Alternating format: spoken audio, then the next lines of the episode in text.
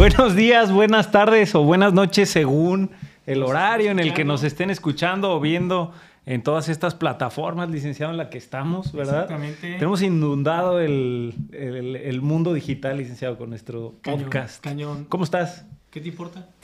bueno, pues yo pura cortesía, ¿verdad? Muy bien. A mí no me importa, no sé si a la gente que nos escucha seguramente sí le va a importar. No tengo nada que ofrecerle al mundo. Bueno, no, yo pero me encuentro bien, me encuentro bien aquí con un nuevo episodio de nuestro podcast, este, ¿qué? La- la cor- ¿o qué? No, no, no, Ah, derecho consentido, perdón, derecho licenciado. consentido, que no sí, se nos olvide. este, está en otro.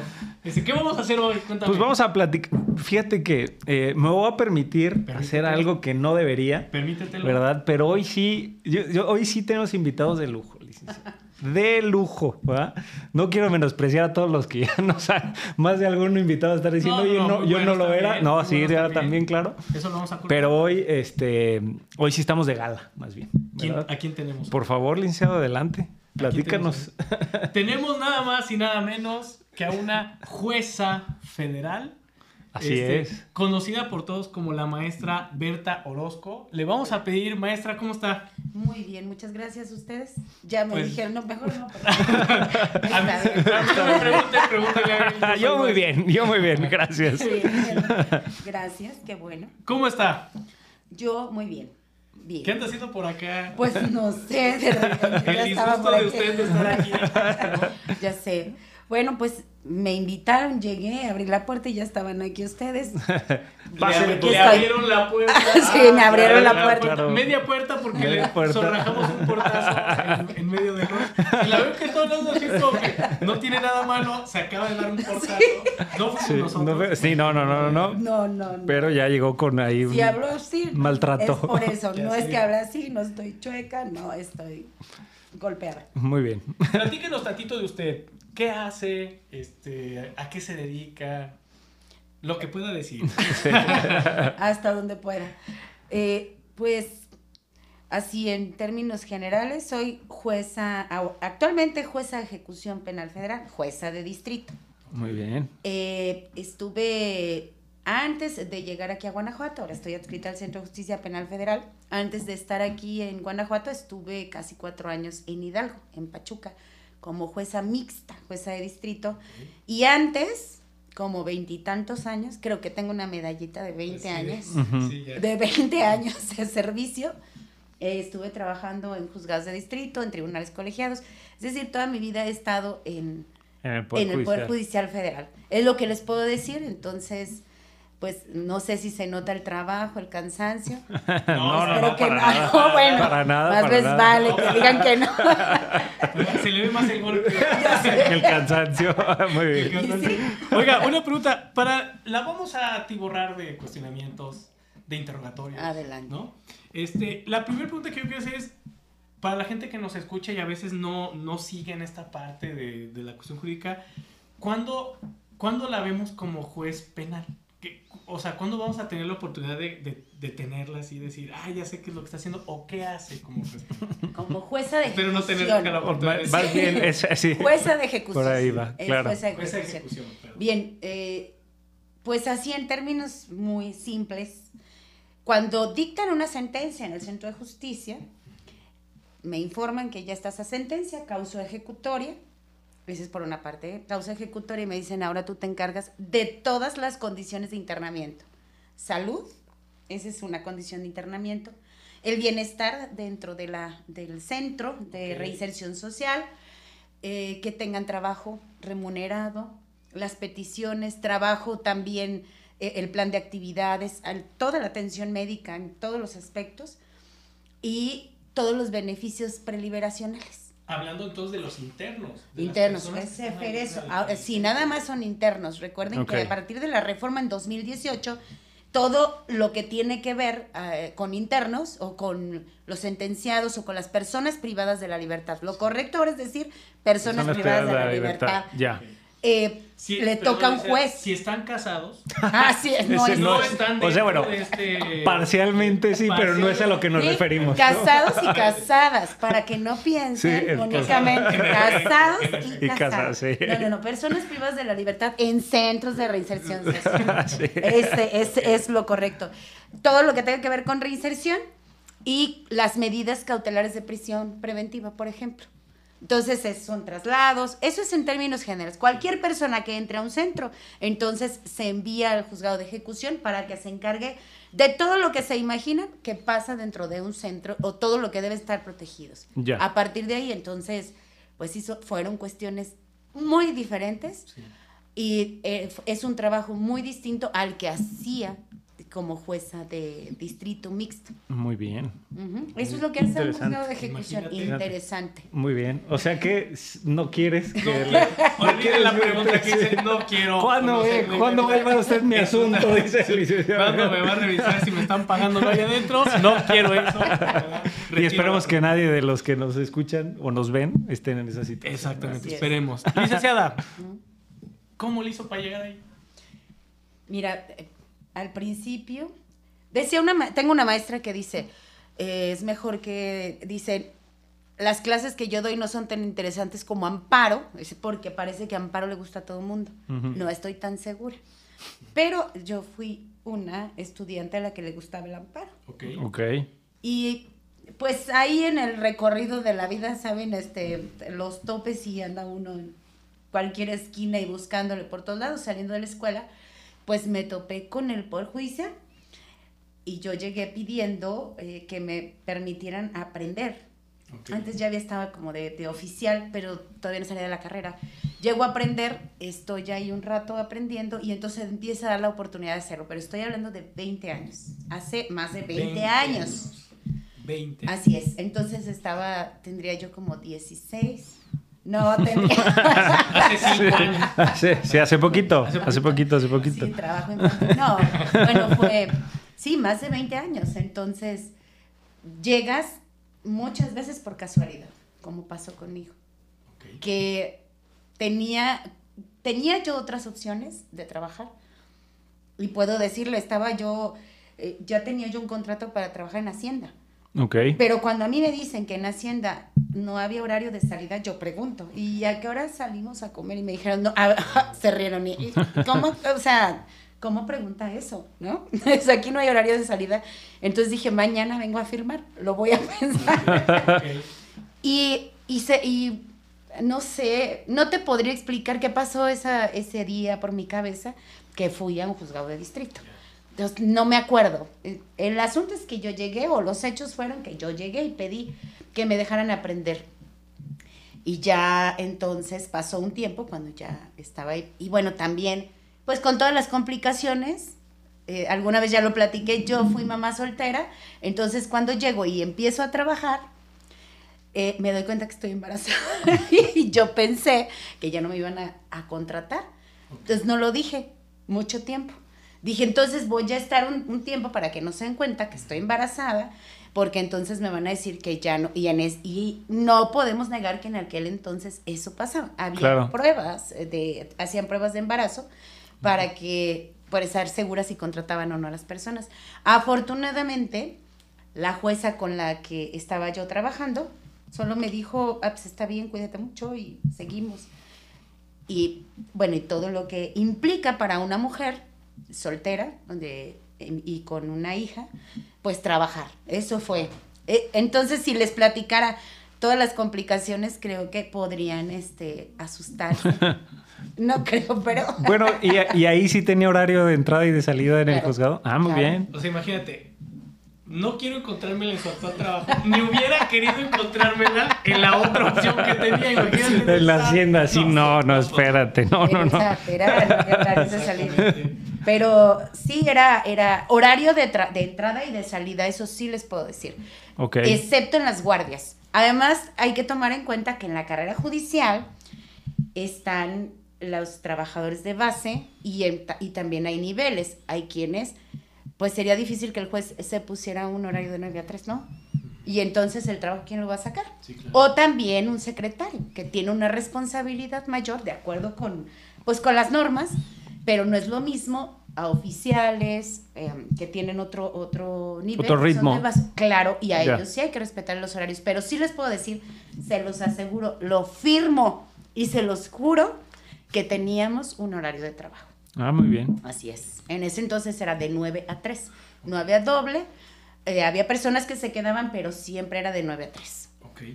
Así es. Fíjate. Y salía todo el trabajo, ¿eh? ¿Cuánto tiene que estudiar una persona que trabaja en un juez, eh, en, en un juzgado? Voy a decir de amparo para que la gente que nos escucha, en un juzgado de amparo, esos que nos dan los amparos, ¿cuánto tiene que estudiar?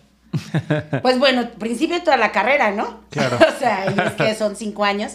Si lo tomamos en serio, también tomemos en cuenta que cuando estudiamos la carrera somos tan jóvenes que no Sí. todo lo tomamos en serio y a veces eh, estudiamos para pasar.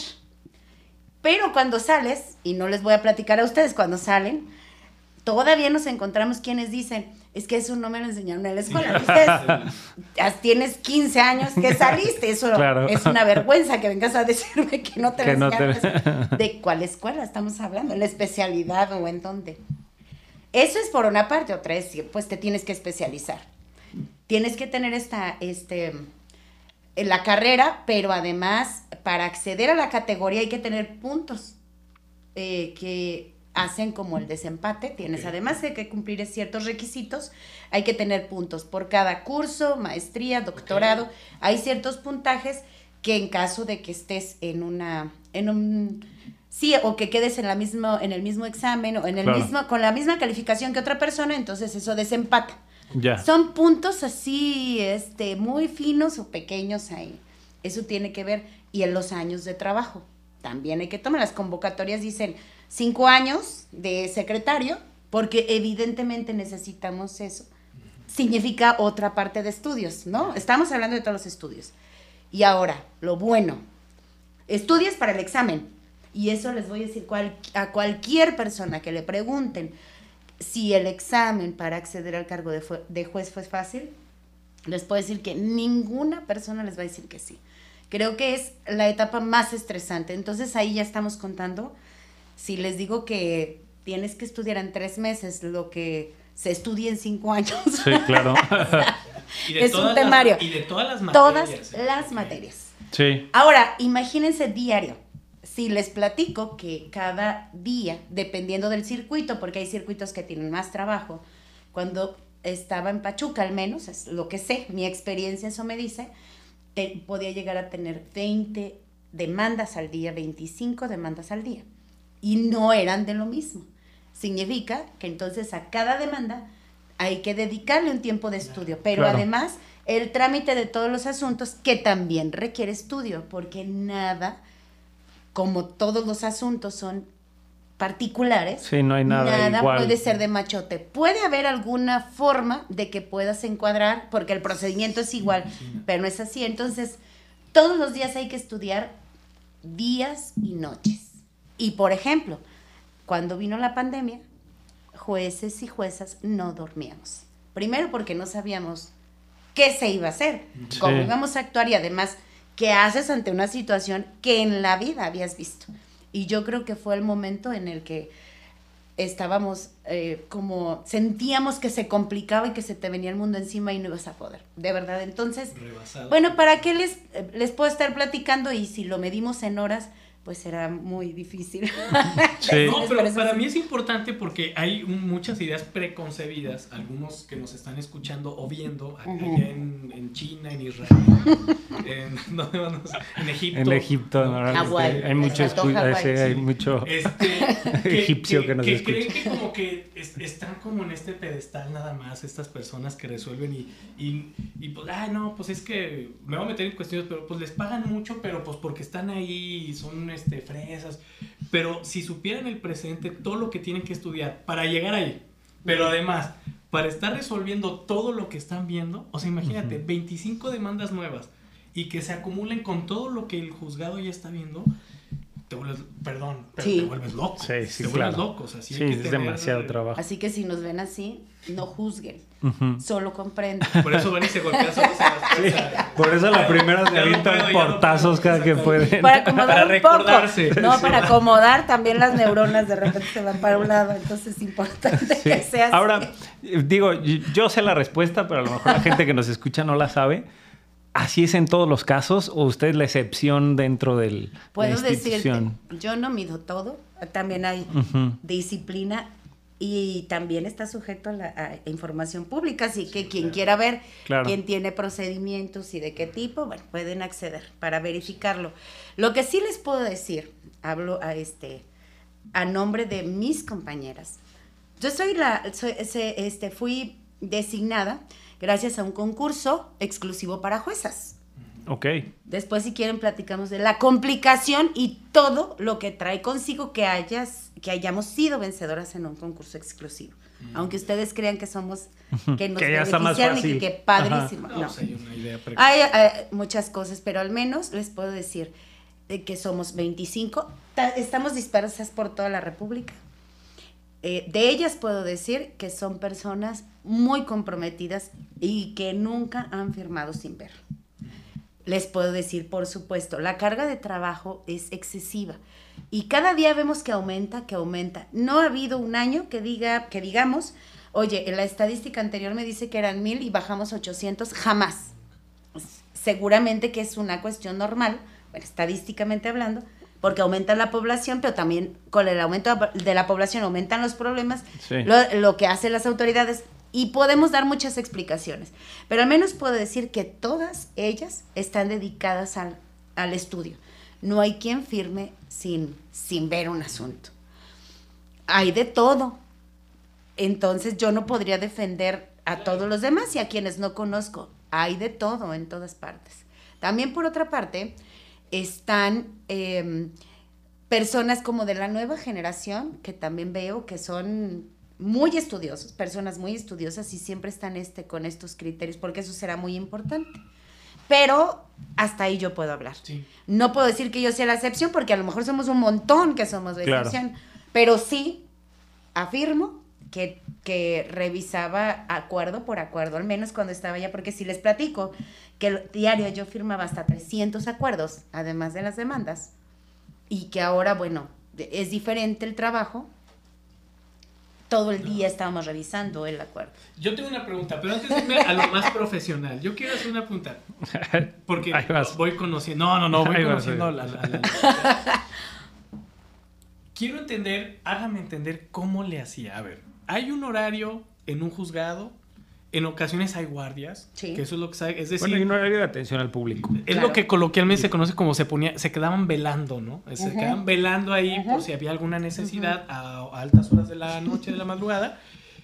Pero tiene, tiene una hija. Sí. Y ent- a ver, y entonces cuénteme ahí, ¿cómo le hace una persona que trabaja en este tipo de funciones para entonces multiplicarse y decir, tengo que estar velando, pero entonces tengo una niña ya y entonces... Yo no puedo con mi perrito y yo no, mismo. no, yo no puedo No conmigo. puedo, imaginen, no puedo yo con mi Pues bueno, como, como hacen todas las ¿Cómo mujeres, como hacen muchas mujeres.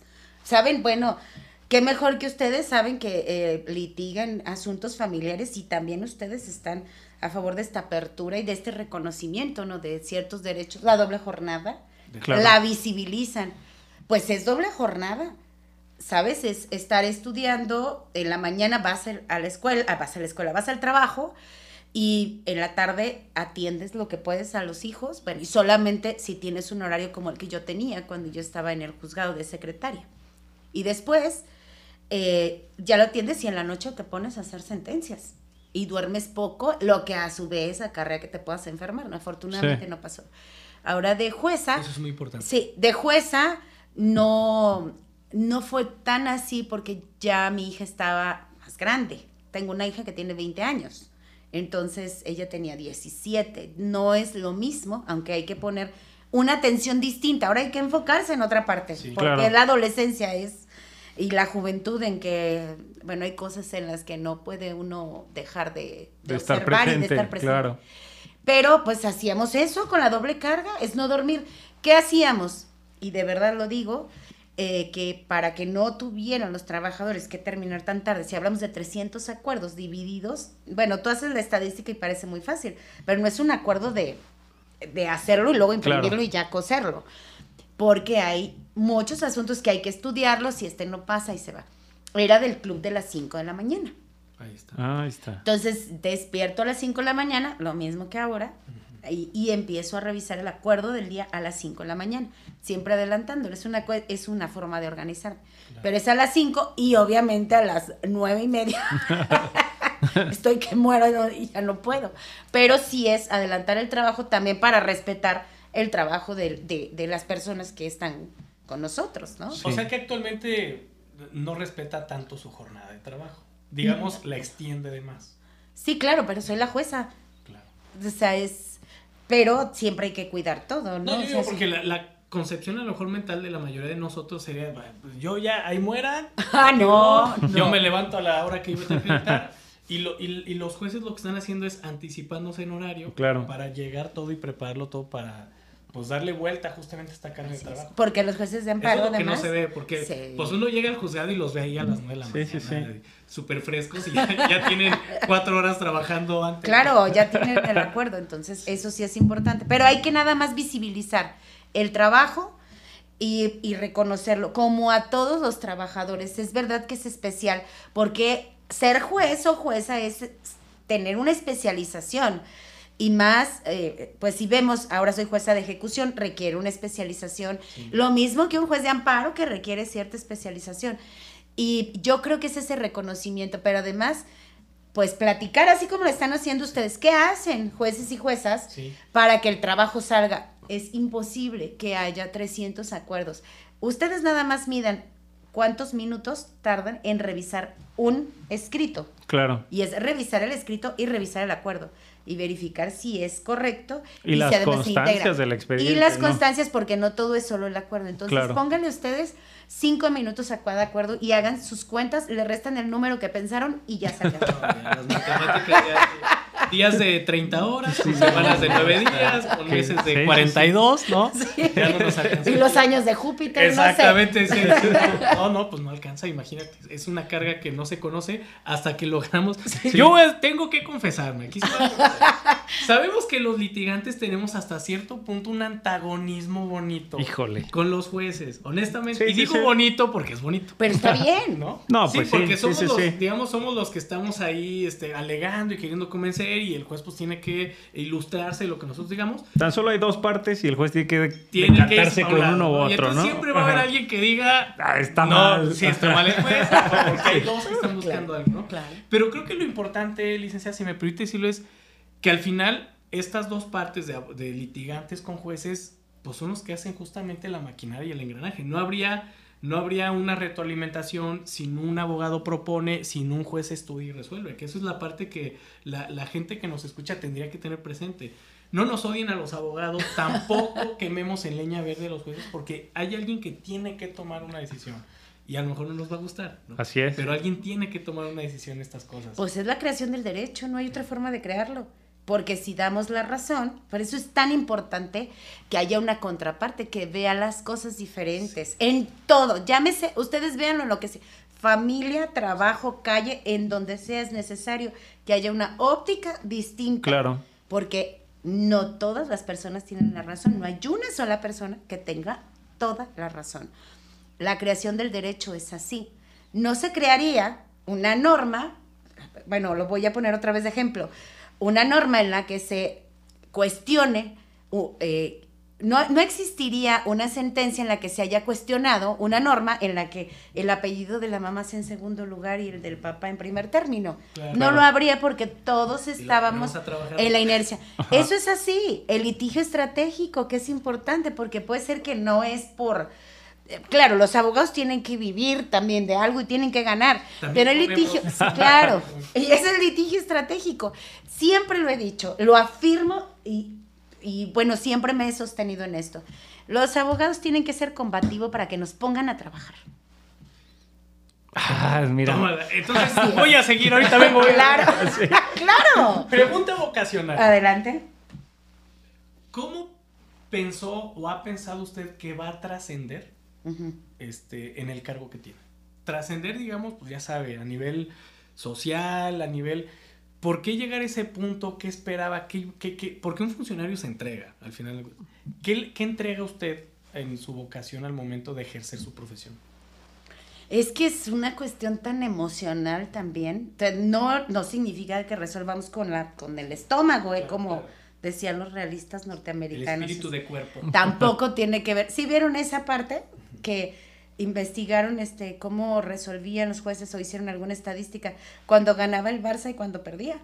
Ah, no, eso sí no. Ah, bueno, tienen que verlo. También se hablaba de decisiones intestinales. Claro. Además, hay más absoluciones cuando los jueces eh, en la mañana, sentencias absolutorias. Esto lo hicieron en Estados Unidos, creo, ¿eh? Después les paso el dato concreto. En la mañana había más absoluciones que en la tarde cuando el juez estaba cansado y tenía hambre. Y esto es algo que dijeron los realistas norteamericanos. Oye, es que no lo podemos dejar de lado. Ahora la tendencia es, no, señor, usted se pone a pensar.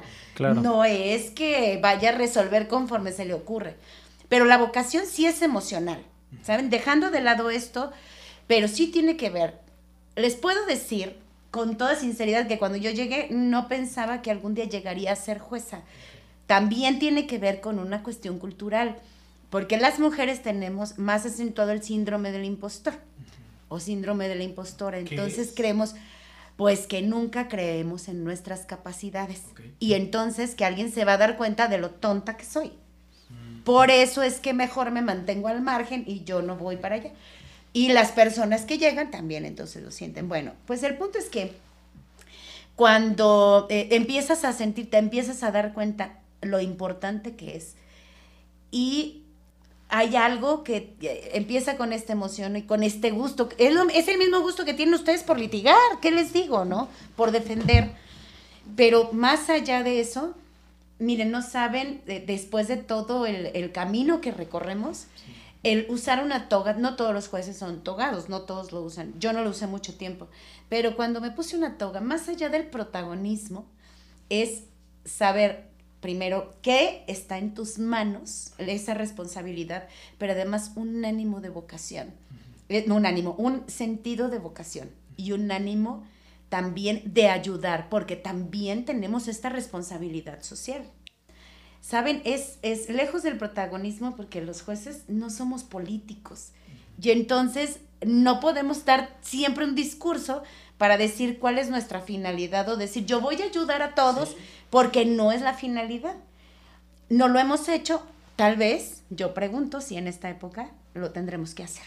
Pero no una política, únicamente es la humanización de la justicia y sepan, como ahorita que me están preguntando, Claro. sepan que hay alguien que está atrás y que también lloramos por un asunto y que también nos preocupamos mucho y que nos hemos enfermado por un asunto de alguien Claro. que no les puedo decir ahorita ni siquiera un nombre, que también estamos muy preocupados y tenemos miedo de que nos caigamos en la cárcel, Sí. porque podemos llegar a la cárcel. Claro, a una responsabilidad, Claro. ¿no? Sí, sí, sí. Así es. No, pues la, la seriedad que requiere el, el- el encargo, el cargo, es la, Es- la toga. Así es. Ya me contestó una pregunta que yo tenía.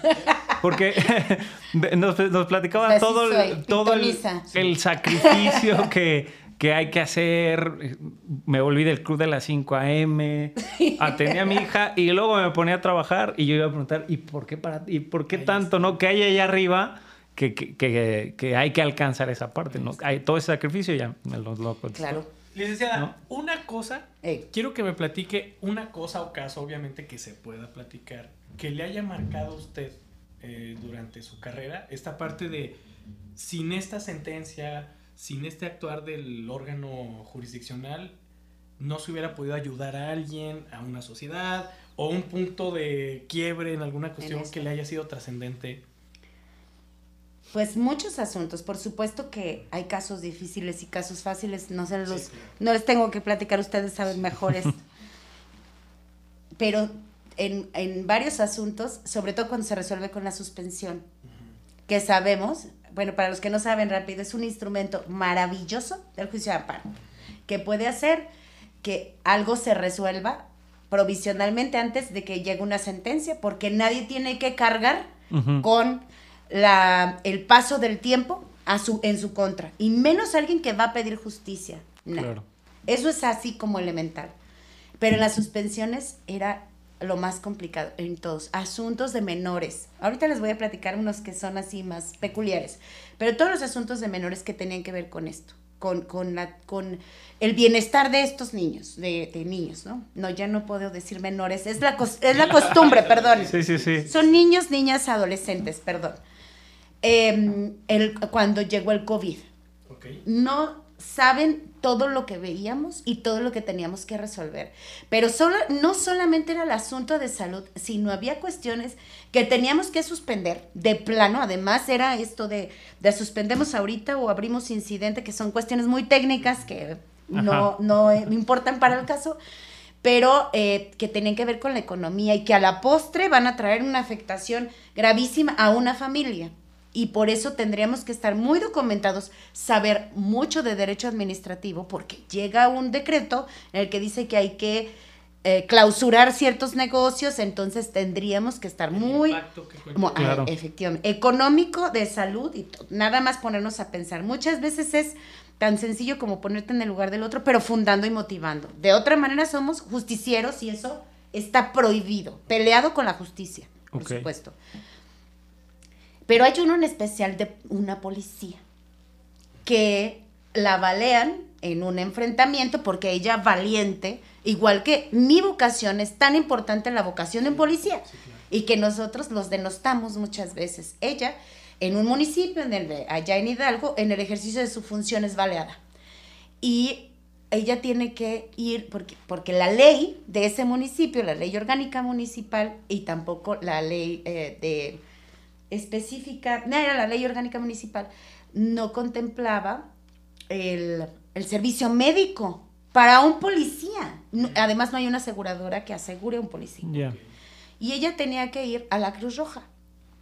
Ella les dice, yo tengo que pagar, ah, pero además de que la corren, ella tenía que pagar sus atenciones. Y a pesar de que pedía que se las pagaran, el municipio decía, ¿cómo por qué? Tan fácil como despedir a un policía y con todo lo que conlleva además, si supieran lo que ganan, entonces yo creo que tendríamos un poquito más de consideración. Y cuando viene al juicio de amparo, pues nosotros con base en tratados internacionales y no, por supuesto, fundado y motivado, se ordenó que le dieran atención médica. Primero que le pagaran todo lo que ella había gastado, pero además que le dieran una atención médica y que establecieran un régimen, el que fuera, especial para ella, no que cambiaran la ley, especial para ella, para que ella siguiera atendiéndose y además tuviera una rehabilitación. Y, por supuesto, la indemnización, porque sabemos que a los policías, si los corren, no los pueden reinstalar. Es una prohibición constitucional. Esa es una. Y otro, que tiene este tiene una trascendencia social, pero hay otros como más importantes. Comunidades que no nos imaginamos, los que vivimos y quienes vivimos en la ciudad, no nos imaginamos lo que sufren por tener una toma de agua. Sí. Y entonces no tenían una toma de agua, la suspensión se ordena, por supuesto que no. Si les digo que era, que es más grande un popote, una, este, para, para tomar agua, que las que las tuberías que tenían en esa comunidad y que además goteaban, entonces ustedes dirían, ¿cómo viven esas personas? Pues en la sentencia se ordena, pero más allá, no digo el nombre de la comunidad, cuando llegan las autoridades, y tomemos en cuenta que son comunidades súper alejadas, cuando llegan las autoridades municipales dicen, ya nos metió en un problema. Pues claro. Dije, yo no los metí en un problema, ustedes estaban metidos en el problema además. Esto no es un argumento válido para que no se dicte una sentencia. Y saber que, bueno, yo me vine y sigue en cumplimiento. O sea, es estar todos los días requiriendo a las autoridades, requiriendo a las autoridades para que se cumpla y estas personas tengan, esta, de esta comunidad además, eh, que pertenecen a, a las eh, ñañú, se llaman, son otomíes. Ok. Y ellos, pues, son personas que, que requieren una doble protección, sabemos y saber que ellos iban a tener este, el agua, una toma de agua en su casa, o sea, es, o en la comunidad, algo que les quedara cerca. Esto no es una historia, no es eh, como vemos las películas de Pedro Infante, hace unos días estaba viendo donde decía, voy a ir a la Noria por un vaso de agua y yo decía, no me imagino, es de película.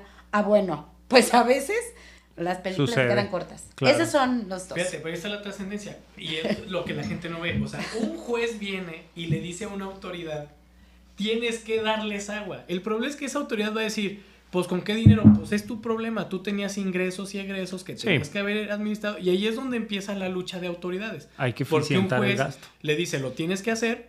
Y entonces la, auto, la otra autoridad pues va a llorar hasta cierto decir, ¿y por qué? Pero si yo esto lo había previsto para un puente, ¿no? Pues no sé tienes que sacar de donde puedas, lo mismo con las medicinas. Las medicinas. No están, pues ve y consíguelas donde sea, pero tienes un plazo, porque además eso que es lo que hacen los jueces, tienes un plazo para cumplir porque la salud está de por medio. Y Claro. eso es donde la gente a veces no ve esta parte invisible del expediente frío, ¿no? De las hojas, que ven que el juez atrás está diciéndoles, lo tienes que hacer a riesgo de que yo destituya tu cargo. Entonces ya te aventaste ahora a otra persona encima por Claro. haber sacado una resolución que los compromete en su profesión. Sí, sí, Está sí. Y ver el resultado de que, bueno, ya se está trabajando se está cumpliendo. por la comunidad, la mujer policía este, está es. recibiendo la atención médica, es súper satisfactorio. Y es una persona, pero tiene una trascendencia social y ejemplar.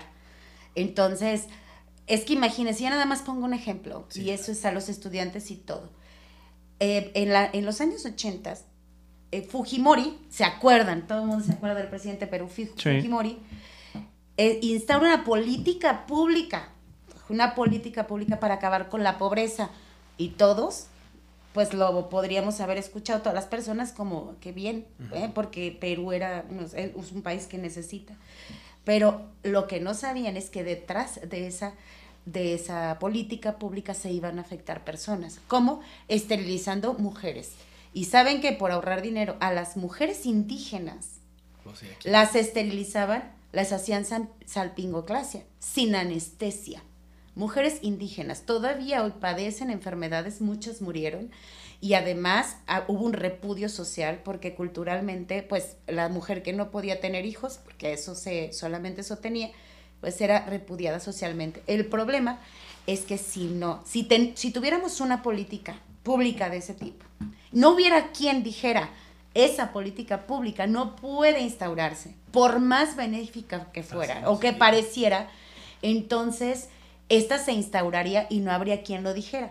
Y podríamos manifestarnos, gritar, patalear, pero si ya está instaurada, no. Es necesario entonces, lo que ahora se está discutiendo tanto, es necesario que haya contrapesos el contrapeso. y, sí. y los Claro. poderes independientes, cualquiera, no puede haber intromisión de ningún tipo porque pues es necesario mantener esta paz social, el bienestar de todas las personas y, y todo lo que ello implica, ¿no? Para que nosotros podamos vivir pues en sociedad. Claro. Entonces, creo que es algo que no podemos perder de vista, con independencia de lo que sea, es que tenemos que tener estos jueces, jueces independientes, jueces y juezas independientes, autónomos, pero también de la otra parte, preparados. Sí. Y con este también este reconocimiento, lo mismo que los otros poderes, y con este respeto de, de- de sus funciones. Y todo en el marco de la Constitución, que eso es todo. Que esa es una Sí. diferencia. Para Así llegar es. a ser juez te tienes que preparar, pasar por una carrera judicial, etcétera, que en otros cargos públicos pues te votan y etcétera. Y acá no, este, este poder requiere de una preparación continua Claro. este, para que puedas ir ascendiendo. Como decía, no me acuerdo qué maestro mío decía, este, no sé si él era su frase o él la sacó de otro lado, ¿no? Porque luego sí yo Se lo ando quemando. yo lo Este, dije. Cualquiera, por ejemplo, cualquiera puede llegar a ser eh, diputado, pero no legislador, por ejemplo. O sea. Yo puedo llegar, puedo ser electo por la gente, pero no, no me sé mover acá. Acá una garantía que existe en el Poder Judicial es que sabes que está llegando gente que tiene tiempo, porque necesitas un tiempo para ir ascendiendo, necesitas tener credenciales, puntos, etcétera, y no va a llegar cualquier persona a este punto donde va a tomar una Y que la decisión. competencia del conocimiento Es es, tanta sí, es que- tanta, que exige cada vez mayor preparación y los mismos asuntos exigen cada vez más Así es. preparación. Alan, Así es. Alan ya me está viendo con cara de que, de que quiere que me calle. De, No me de- dijeron de- que de ya cortara. A ver si, silencia. a ver si ya regresamos a Valeria, porque no Sí, se hacía porque tanta no, cara, está fíjate. caras horribles. Tenemos que concluir. Desgraciadamente se nos va el tiempo muy rápido en este tipo de charlas. Este, no Sí. sin antes, antes de pasarnos a las, a las conclusiones. carrilla. Yo que sí. Ahorita si no se ¿No vieron que se me cayó el agua? Este, no sin antes eh, invitarla, licenciada, a que en los subsecuentes tenerle nuestra red de apoyo de Claro. podcast de Derecho Consentido, porque hay muchos temas que la gente nos, nos pregunta y que a lo mejor, si bien nosotros podemos contestarlo, creo que hay otras act- Otro enfoque. actores y actrices que tendrían que contestar. Y soy súper buena actriz. Y, O sea, no saben de lo que se pierde. y utilizarla en este sentido para que ¡Utilizarme! O sea, Utilizarla. lo están confesando, no manches. Ya me voy a callar otra vez porque la estoy favor. regando. bueno, pasemos a las conclusiones. La dinámica es la siguiente: una o dos conclusiones breves este, de la charla que hayamos tenido para que vea que somos buena onda. Va a empezar el licenciado Almanza Adelante. con la primera conclusión. ¿no? Porque ya agarró mucho el ya- micrófono. Ya, agarró mucho Les el micrófono. dije, no me den micrófono. ¿Les dije o no? No, no, no, para nada, No, no, súper bien. Estamos hasta estrenando equipo, ¿eh? Agarrado del micrófono está el licenciado Almanza, ese sí no suelta, Sí, Ahí está. Ahí está. No lo suelta. Aviéntate una de las. Yo creo que mi primer conclusión sería después de escucharla este, en esta eh, plática tan atenta. eh, como dice la frase esta, creo que es un cuento, hay jueces en Berlín, ¿no? Hay eh, autoridades que están aquí para auxiliar a las personas, lo que nos platica de, eh, de la comunidad de y hay que darles agua, ¿no? Y con eso yo sé que quizá el, el- municipio va a estar en contra del juez porque ya me hizo batallar y destinar recursos que no tenía destinados aquí y aparte me acreditas a cada cierto tiempo que estás eh, haciendo este, lo, lo necesario, ¿no? Entonces, mi primera conclusión es esa, hay jueces en Berlín, licenciado. Sí.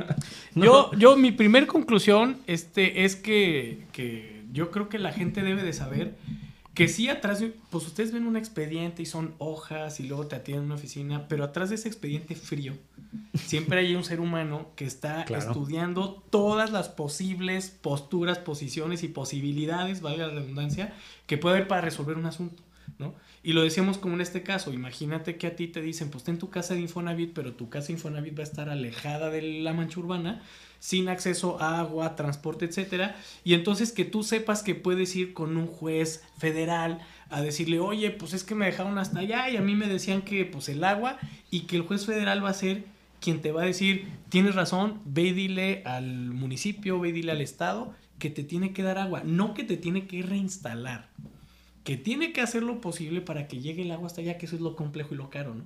Entonces, yo creo que eh, tenemos que humanizar más al Poder Judicial de la Federación. Siempre están este, resolviendo por escrito sentencias que son muy humanizables, pero ellos no están tan humanizados, ¿no? Entonces, esa sería mi primer reflexión. Licenciada, te toca. También esto, ¿no? No estamos atrás de un expediente frío. Muchas veces, por experiencia lo digo, he tenido ganas de llorar con asuntos, pero evidentemente el justiciable, los justiciables, mejor dicho, las personas justiciables, no quieren a una persona que esté débil, ¿verdad? Claro. Ese es algo- Que no es diferente a sentir, a, a saber que son humanos, pero no débiles. Y que entonces tendremos la sabiduría, el conocimiento, que es diferente. Sabiduría, conocimiento y la sensibilidad para resolver cualquier asunto que nos, eh, que nos llegue. Y, y sobre todo esto, que confíen en que muchas y muchos estamos muy comprometidos con la justicia que hay errores, sí, pero para eso están los que revisan los asuntos. Entonces, solamente que se den cuenta que detrás habemos humanos, que también comemos, que también sentimos, también necesitamos el trabajo, pero también tenemos vocación. Claro. Muy bien.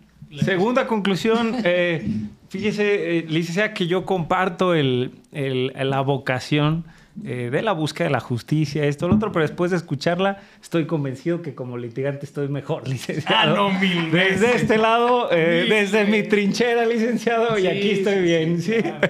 Admirable la labor, eh, licenciada, 100%, pero en lo que a mí respecta, yo estoy bien aquí en el despacho, ¿verdad? Esa es mi segunda conclusión. Yo creo que me voy a unir, la neta. La neta me voy a unir porque hay mucha gente que me dice, ¿y usted no le gustaría ser juez? No. No, no. No, No, no, no. O sea, tengo que estudiar a deshoras, que a veces lo hacemos acá afuera. Claro, claro, claro. Nos llegan asuntos, supuesto. pero no tenemos esa responsabilidad de funcionario, de decir, este, tengo que estudiar a deshoras, este, tengo que estudiar de todo, de todas las materias. Yo acá afuera puedo elegir lo que quiero estudiar hasta cierto punto, Sí. la materia en la cual me quiero especializar, lo que quiero hacer, pero además el juez siempre va a quedar mal con alguien. Sí, claro, ¿no? Siempre Sí, sí. va a quedar mal. con- Siempre hay dos posturas, vas a quedar mal con él. Y entonces es mucho más fácil, si lo digo comodinamente, decir, yo fijo mi postura, si el juez no la da, bueno, a lo mejor no entendió mi idea, ay, ese juez eh, o esa juez que no entendió, pero nosotros estamos en una postura mucho más tranquila, mucho Claro. más light, que en la de un juzgador. Juzgador del lugar que sea Sí. y de la materia que sea. ¿eh? Lo que tenga 100%. que resolver siempre tiene un problema de tener que elegir entre dos posturas. Esa es mi postura. Jamás sería juez. Lo confirmo hoy y lo reafirmo. No, no sé qué. Yo tampoco. Digo, Yo tampoco sería Tampoco juez. será yo tampoco sería litigante. Ah, ya, ya, ya, ya, ya. También es muy difícil. No me imagino, es diferente que lo veamos así. pues, y no porque me hayan invitado un té. Dice que este, no, nadie está viendo lo que le No, no solo porque me hayan invitado, no. Porque no es lo mismo tener dos posturas. Digo, todo tiene su complicación, pero no es lo mismo tener dos posturas y decir, aquí hay la razón, claro, en el marco de la ley, a decir, ¿cómo inicio un litigio? Siempre me preguntan, esta es mi opinión. Y entonces, creo que no, ninguna, ninguna labor se demerita, cualquiera. Sí. Hay que tenerle, a darle la importancia que merece, excepto el de los que no hacen nada. ¿no? O sea, no, bueno, solo que estén en la contemplación. Sí, claro. Bueno, también está el arte de no hacer nada. ¿eh? Eh, sí, sí, sí, claro. Eh, no tenemos que estar siempre Derecho a la activos. y- pereza, dicen por ahí. Claro. No me gusta desperdiciar el tiempo, pero me gusta pasarlo sin hacer Sin nada. hacer Pues nada. está bien, pero también tiene esta complicación, entonces la labor de ustedes y de nosotros. Sí. Y este reconocimiento, por tanto, merecemos pues todos el mismo respeto. Simplemente es hacer hincapié en lo que hace cada uno, ¿no? O cada una de las personas. Y bueno, es que como la entrevista era para mí, pues no voy a venir a echarles flores a ustedes. Entonces, más bien me tocaba a mí. Hubiera visto cómo nos trató detrás de cámara. Ojalá. O sea, no se trata de eso, pero bueno, es una forma de hacerles este reconocimiento. No, muchas Muchas gracias. No, Pues, gracias a ustedes. Sí, no hay más que agradecerle eh, su Gracias, presencia. gracias a todos Eh, le dejamos abierta la invitación para que nos acompañe Sí, claro. más seguido. Si quiere, ¿verdad? Sí, Sí, si claro. quiere. Este, si me Si van a dar más té, Voy a intentar tener más otra que cosa. té. claro. Este, y bueno, pues muchas gracias por escucharnos, licenciado. Todos los que nos escuchan, preguntas, lo que quieran saber, háganos Sí, llegar, por, por favor. favor. Ya la comprometimos, entonces Claro. podríamos abrir otro espacio. Claro, claro, para que nos conteste alguna pregunta. Sí. Claro, claro que sí. Gracias. Gracias, gracias a todas y todos. Gracias, de Nos verdad. vemos. Nos vemos, Bye. banda. Bye. Adiós, adiós.